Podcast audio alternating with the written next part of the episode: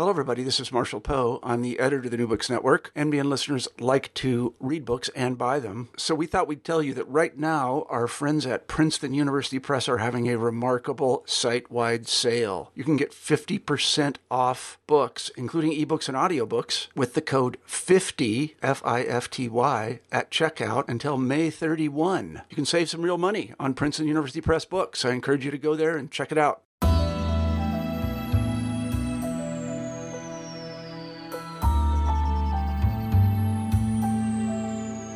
Welcome to the New Books Network. I'm Stephen Pimpare, host of the Public Policy Channel, and today we welcome Vicky Pryce, who is the author of Women versus Capitalism: Why We Can't Have It All in a Free Market Economy from Hurst and Company in London and distributed here in the States by Oxford University Press. Vicky, welcome. Thank you for being with us today. Thank you. So, uh, I wonder if, before we talk about the book, if you might tell us just a little bit about who you are and a bit about your bra- background and how you came to this particular project.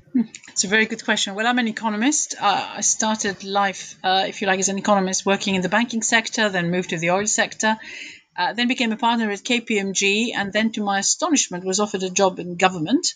Uh, and while I was working for the government, where I was director general in one of the departments uh, in Whitehall in uh, London. Um, and Whitehall meaning the where all the government departments are and near where the Parliament is.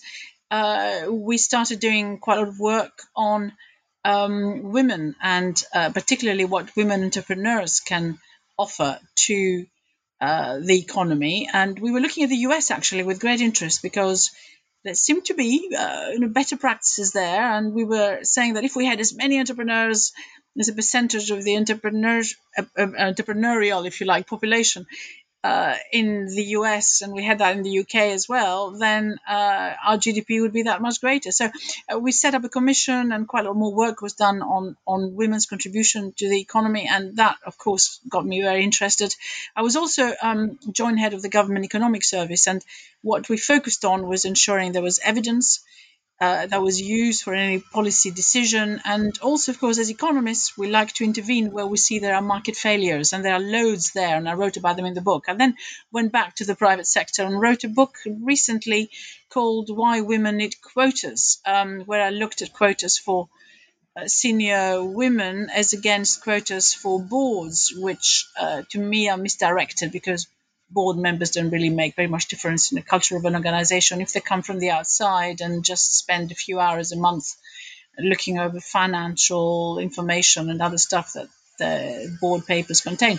Uh, so I thought I'd look at it more closely. I've written lots of other books and I do lots of academic work as well as working for a consultancy as chief economist um, called the Center for Economics and Business Research. And it was quite obvious to me that although there's been a lot of progress uh, for women generally, not just in the developed world, um, there are obviously still gaps, not only shown in relation to pay, but also representation of women in, in senior positions. So there is something clearly wrong with uh, underusing a resource, which, in my view, it's is very very productive if we put it to good use, and that's why I've written the book, suggesting that this uh, system that we have at present, which is very short term in its nature, uh, isn't really going to produce and is not producing uh, gender equality at the pace that we'd like to see it. So why don't why don't we start there just by offering our listeners a little a, a sense of the scale and scope of the problem. Um, what is the nature of it in your mind? The problem itself. Right. Uh, I mean, the real issue is that if you're an economist and you're looking at how best to allocate resources, you assume that the market will work, uh, that there will be a sort of pricing mechanism that will ensure that uh, people who want to produce something can use the best resources available, look at the price and look at the quality, skills, etc., and put it all together in a way that is most efficient. And after all, there's competition around, and uh, one has choice, of course, as well. Um, and the assumption would be that you achieve what we call Pareto efficiency, which is just a term in economics after a famous economist, uh, where you know you you use your uh, resources to the point where you know using anything additional isn't really going to produce anything more because you've reached the optimal position. Well, in reality, it doesn't happen. It doesn't happen in lots of other areas. But if you look at women, what you find is that there are many obstacles to women participating fully in the workforce.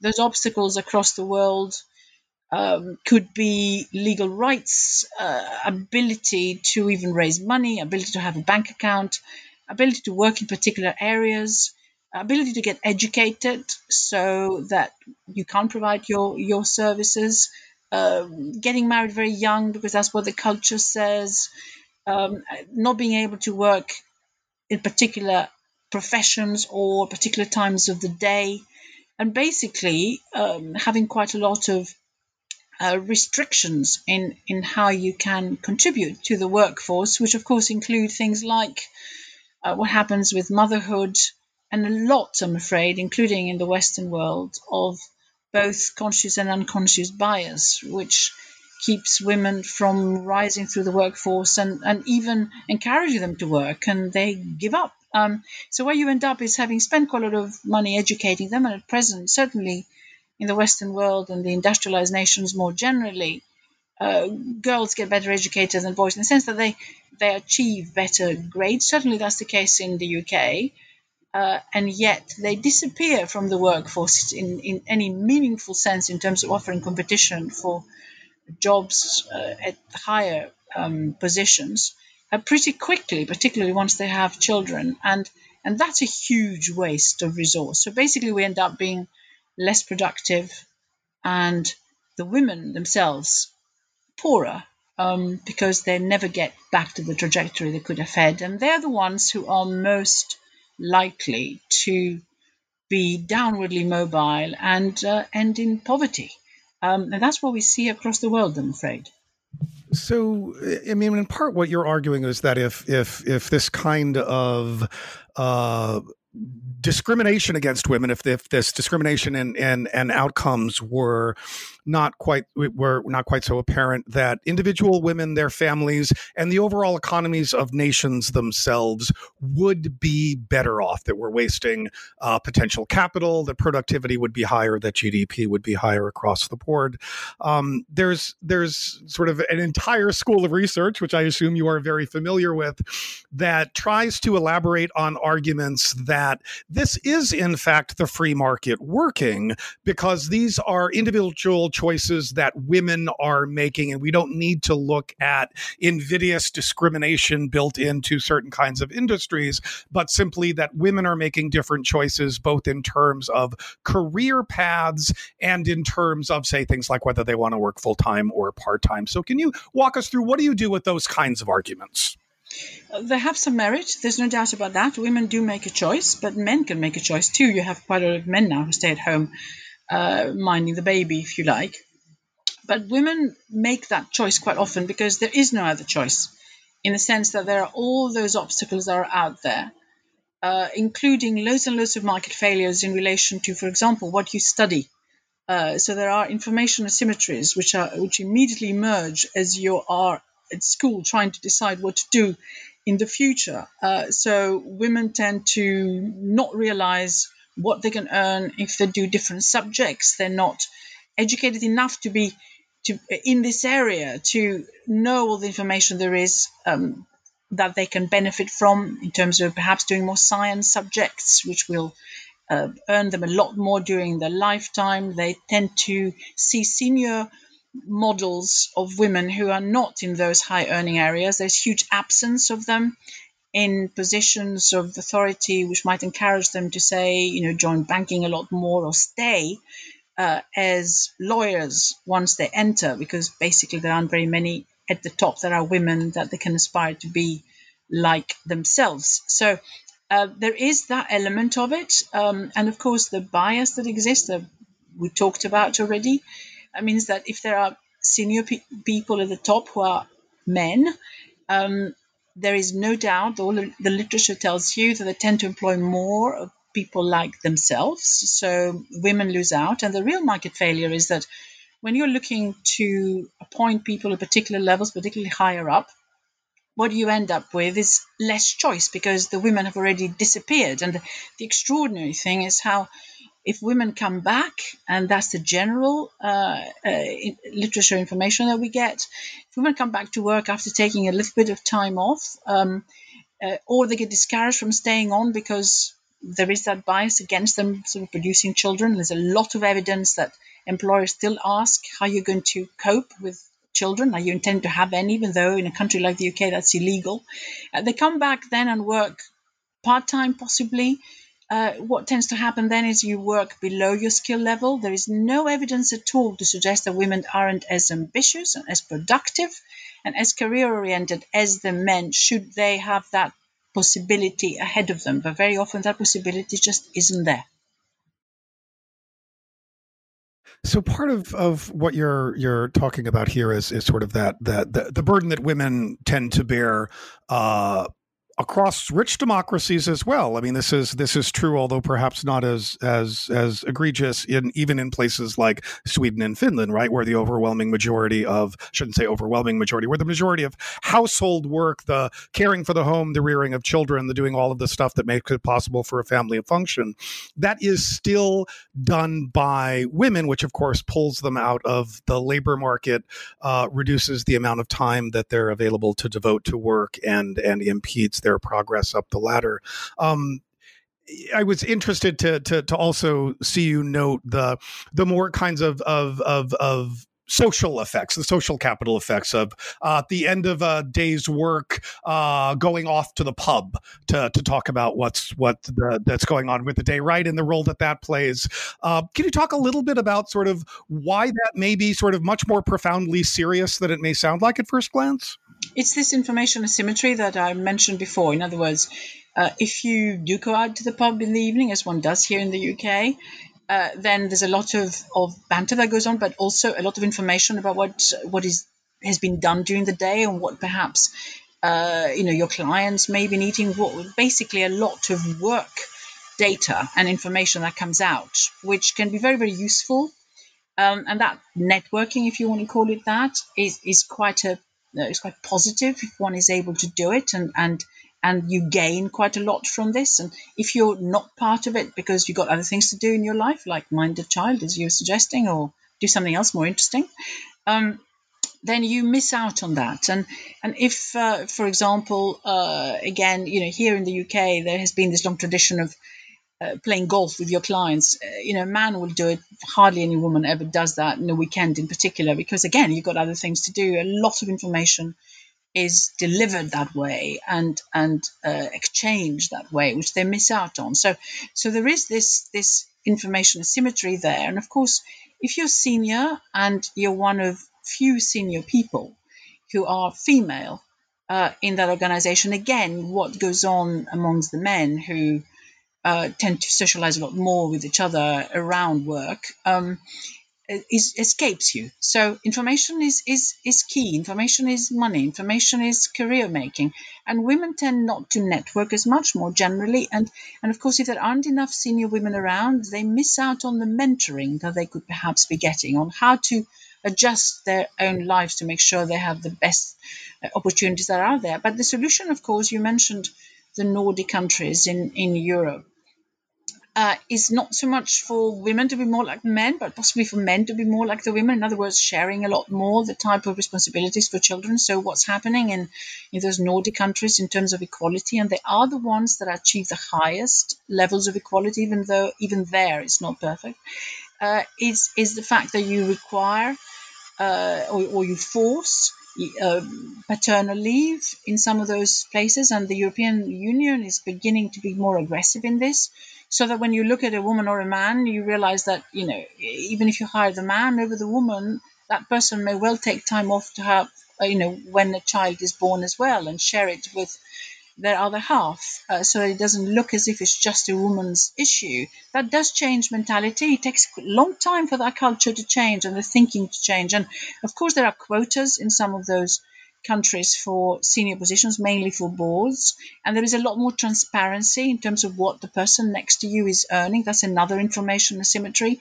Women don't know it, and they tend perhaps not to uh, be as um, Uh, is aware of what they can have if they progress. So what tends to happen, a because they start working part time when they come back with children, whereas the man carries on, is they lose out in terms of skills and experience over their lifetime, and they earn therefore a lot less during their lifetime. And having lost their skill and experience makes it very difficult for them to also rise to senior positions. So the system doesn't allow it, doesn't encourage it. Uh, and because, of course, we live in a capitalist system which is very short term in its results, the, the incentive, unless there is enforcement from government, the incentive of a firm, even though it's good in the long term for it to be more diverse, but the incentive for them to invest uh, in long term performance improvement uh, in their company, which will require change of culture, perhaps more flexibility, sharing of, of uh, sort of uh, parental duties, and so on, chopping down the long hours that people have to do in places like the financial sector, for example, to make it more family friendly for everybody, uh, that costs. Uh, and they won't do it unless they're pushed. And we've seen that every move that uh, has been made in terms of reducing discrimination or, or improving the status of, of women and others in the workforce has come from government legislation. And unfortunately, we still need to do that and do it repeatedly if we are to see the change happening at the pace we'd like to see it happen.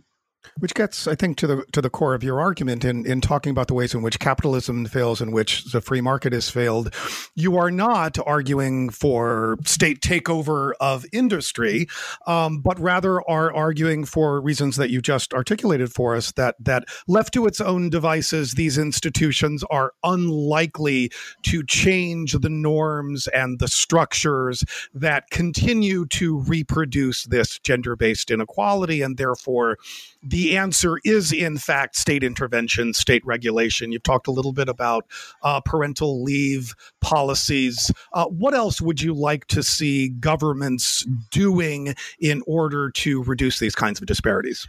Well, the first thing, uh, I do believe that there should be quotas for senior women um, in particular sectors. So you look at this from sector to sector and say, over a period of time, we'd like to see that women uh, senior women who sit on the board, but internal internal people of a company. In other words, not anyone coming in, a non-executive director who perhaps uh, is a woman but holds directorships elsewhere and can't really make any difference to the organization. But if you have the senior women that you need to have at the top, which are uh, you know, or who are brought up, if you like, from within the firm, then you force firms to have a pipeline so they can start keeping uh, those who enter in larger numbers now in the professions and elsewhere um, than the men and then disappear. So you create that pipeline by forcing those types of quotas. That's number one. Number two, I think uh, there's a big issue about child care costs.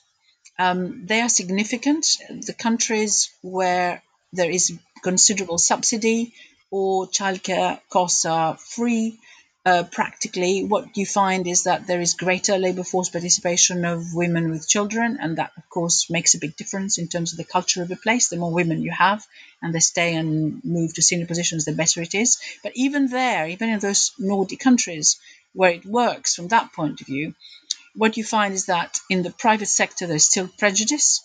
Uh, so you need to augment what you do by uh, ensuring that uh, this this parental leave that I mentioned, or rather um, paternal leave, so that the, the men take just as much time off, is absolutely enforced. Uh, but there's also a, a requirement, hopefully, uh, for individual firms then, if you move the, the quota to senior positions, to then keep more women in the workforce in senior positions. What this means is that you force flexibility. So, flexibility here in the UK, you can ask for flexible working, uh, but you may get it refused um, for business reasons, and that's what tends to happen most of the time. So you can make it uh, illegal to refuse it. Uh, so you can you can change the culture for everybody.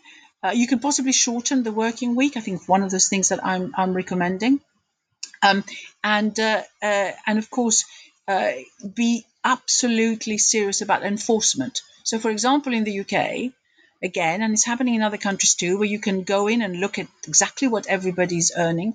Uh, what has happened here in the UK is that we had this voluntary arrangement that big firms were going to uh, publish their um, their pay grades, not exactly that, but but more you know the difference between the median pay of a man and the median pay of a woman.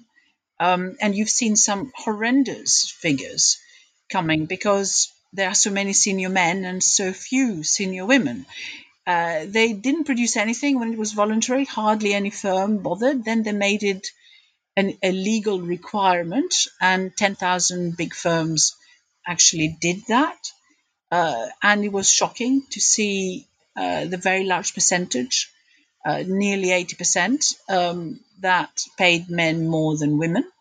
Uh, and the interesting thing is in the UK, every sector pays men more than women, even where they're dominated by women workers, which is really rather interesting.